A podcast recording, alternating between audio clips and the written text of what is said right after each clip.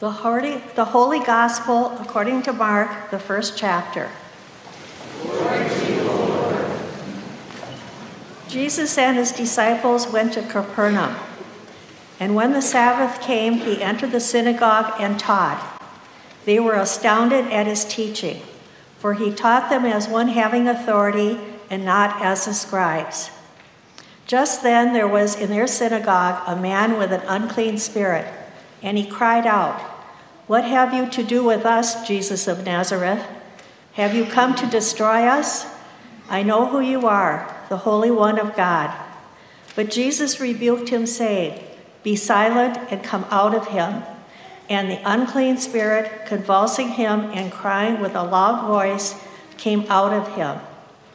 They were all amazed, and they kept on asking one another, What is this? A new teaching with authority? He commands even the unclean spirits, and they obey him. At once his fame became, began to spread throughout the surrounding region of Galilee. The Gospel of the Lord.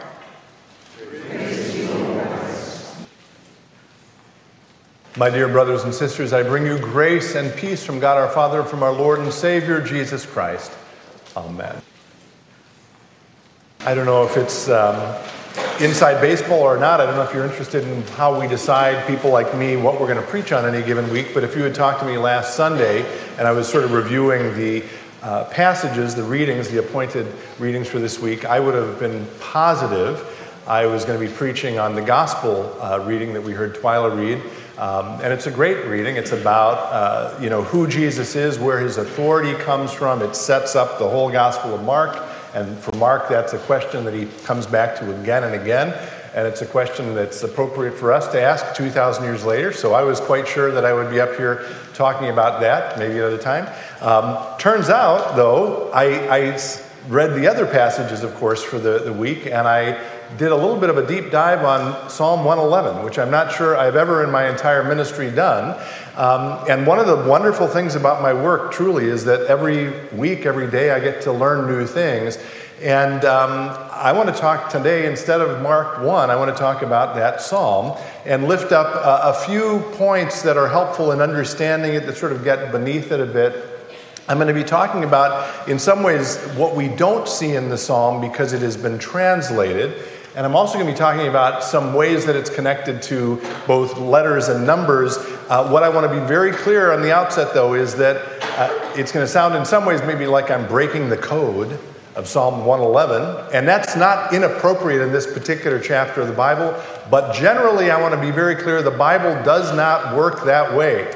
The Bible is not some code to be cracked, it's not some secret um, to be broken. Uh, it, has got all kinds of different kinds of, of literature, and it, we read it in different ways depending on that literature. So I just want to have that preliminary caution. So I'm going to have you actually pull your hymnals out. This will be a little bit of a Bible study on Psalm um, 111, but I want you to pull your hymnals out initially, and I want you to turn not to Psalm 111, but to Psalm 119. First of all, to set up sort of broadly what I'm going to be talking about. Um, and, and, by the way, I can't point you to a page number. It's just you got to find the section on Psalms. It's a little before the middle of the hymnal. And again, Psalm 119. Why am I having you turn to Psalm 119? Because Psalm 111 is a particular form of poetry called an acrostic. Um, an acrostic is a poem, uh, either whose every verse or every chapter or every few lines begins with the next letter of the alphabet. Psalm 119 is the most famous example of this type of poetry in the Bible. There are a handful of others, not a lot. There are a few psalms and a couple of other passages in the Old Testament. But Psalm 119 is both the longest psalm and it's the best example of this. And I'm having you turn to it in the hymnal because in the hymnal, and those of you at home, I don't know if you have a Bible uh, if you do, you may see something similar. Different translations may or may not include this. But in our hymnal, at Psalm 119, you'll see that every eight verses begin with a Hebrew letter. You see that? So before verse 1 is Aleph. Aleph is the first letter of the Hebrew alphabet. Verse 9, uh, Beit, it precedes that. Uh, and so, so on it goes throughout the whole psalm. Every eight verses is preceded by the letter, the next letter of the Hebrew alphabet, which is what the first word begins with. And by the way, fun fact uh, Hebrew, this is Hebrew, of course, and Greek are not the same, but they're related in some ways. Uh, Aleph and Beit, as you see here, are the first two letters of the Hebrew alphabet. Alpha and Beta are the first two letters of the Greek alphabet, which gives us the word alphabet. Isn't that fun? I love that kind of stuff. You can use that at your next cocktail party to impress people. Or not. Perhaps they will walk away from you. So, anyway, I want you to see that pattern. And then, if you turn to Psalm 111, you can look at it either in your hymnal or I'm going to pull out my Bible here. The same pattern is true, only in Psalm 111, rather than every eight verses, it's every half verse that is the next uh, letter of the alphabet. And again, part of my point here is we do not see this in the English translation.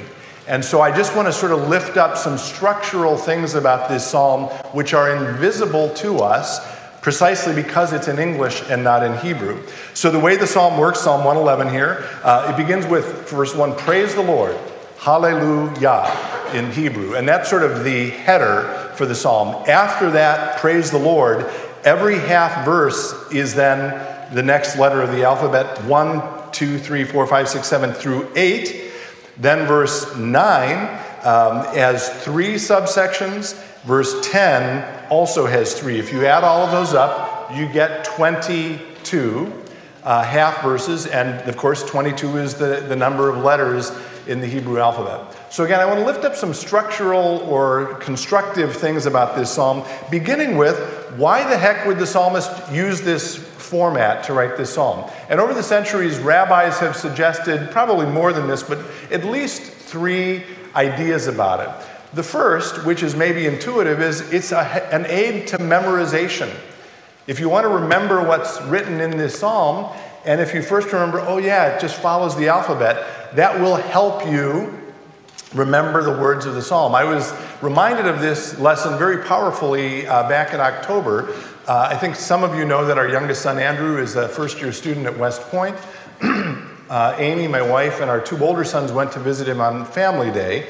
Sam, our second son, had already been out there once, which meant that Sam had a pass uh, to the, the post West Point is a Army post. It's an active post, so you need uh, to get on with a, a, pass.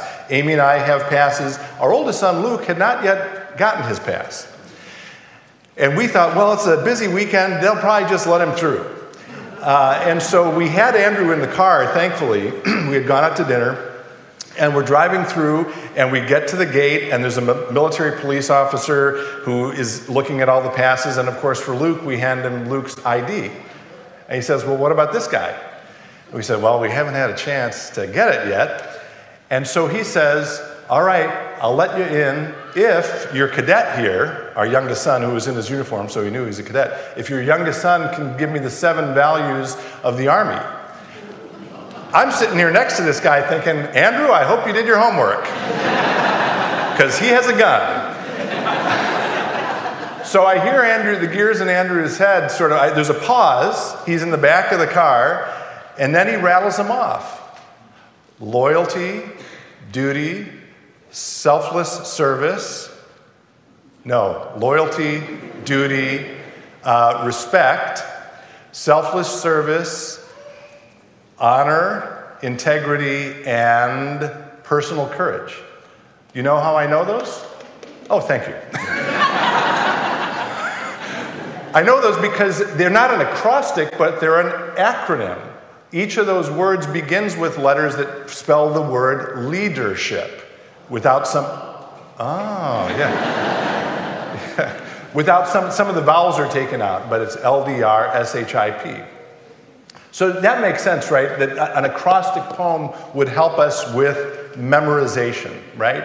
The other two reasons the rabbis say that it's written this way, and I love these as well, uh, one of them is well, uh, the, the, the alphabet moves how? Step by step, from letter to letter. In the same way, so it reinforces for us that life also moves step by step. And the life of faith, indeed, moves step by step by step. So the structure of the psalm itself reinforces that important point. And the third reason the rabbis say it's written in this acrostic form is that it, it reminds us that God, in all of God's infinite goodness, is comprehensive, contains all things from what? A to Z in English. Um, so then, the, the, a couple of other structural things uh, that I discovered this week. I did a seriously, I went down the rabbit hole on this thing. Um, it turns out that the Hebrew alphabet, again, 22 letters, right? Each of those letters also has a numerical value. Okay, there will not be a quiz on this. You do not have to remember this. Uh, and they go like this the first nine letters are the numbers 1 through 9. The next nine, so you have a group of nine, the next nine letters are 10, 20, 30, 40, 50, 60, 70, 80, 90. So another group of nine. And then a final four um, set. The, the, final four in the, in the alphabet are 100, 200, 300, and 400. So that's interesting on its own, but the more salient purpose, I think, for our, our sake this morning is that those groupings then, depending on the context, will mean either different stages or ages of time. The first nine, the next nine, the last four can either mean past, present, and future, or they can mean in our own lives our youth, our age of maturity, or old age. And in either of those cases, past, present, future, youth, middle, middle age or age of maturity, and old age, the point of the psalmist is God should be at the center. Okay? And it's interesting.